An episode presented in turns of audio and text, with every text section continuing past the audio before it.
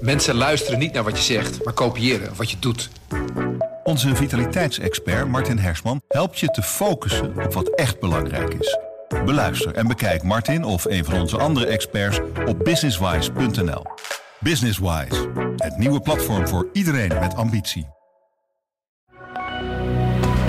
Goedendag, dit is het nieuwsoverzicht van de Stentor. Regionale ziekenhuizen kampen met miljoenen tekorten. Zowel het Isala als het Gelre is gedwongen te snijden in de uitgaven. Helemaal verrassend is dit overigens niet.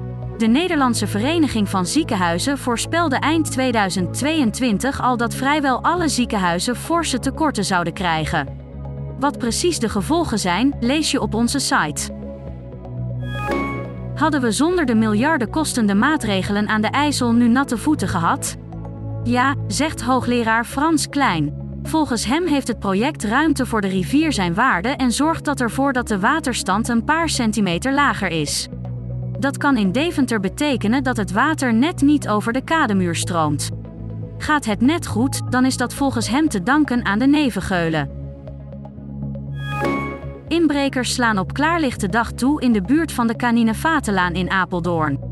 Zeker vijf keer werd er in de week voor kerst ingebroken. Het gevoel van veiligheid staat onder druk, zeggen bewoners. De politie heeft al meerdere aangiftes ontvangen.